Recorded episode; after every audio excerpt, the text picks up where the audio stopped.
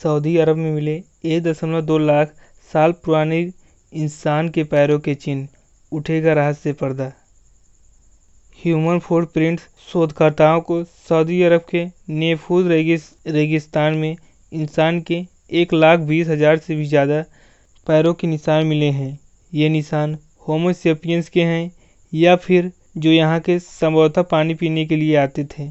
उत्तरी सऊदी अरब में एक छिछले झील के पास इंसान के एक लाख बीस हज़ार साल पुराने पैरों के चिन्ह मिले हैं। माना जा रहा है कि उस समय होमोसेपियंस वहाँ पर पानी और भोजन की तलाश में वहाँ रुके थे। इसी झील में पानी के लिए ऊँट, भैंस और हाथी भी आते थे।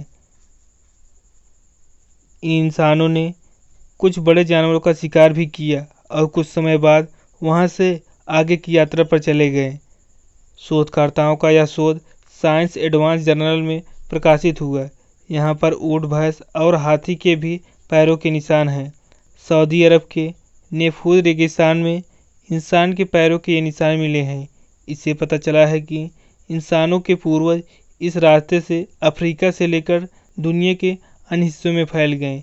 इस रेगिस्तान इलाके में उस समय इंसान और पशुओं को रहने के लिए ज़रूरी माहौल नहीं था। इंसानों के ये पदचिन्ह अपने आप में बेहद खास हैं। पिछले दस साल से अध्ययन में पता चला है कि ऐसा हमेशा नहीं रहा। जलवायु के बदलाव की वजह से यह स्थान और ज़्यादा हरा भरा और आर्द्र हो गया।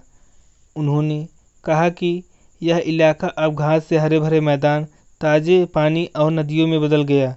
इंसान के पैरों के ये निशान अल्थार झील के पास वर्ष 2017 में मिले थे।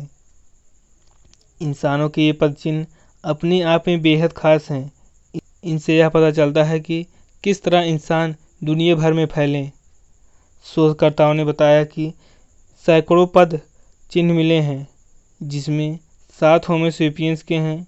इससे यह भी पता चलता है कि तीन से चार लोगों का झुंड यात्रा कर रहा था।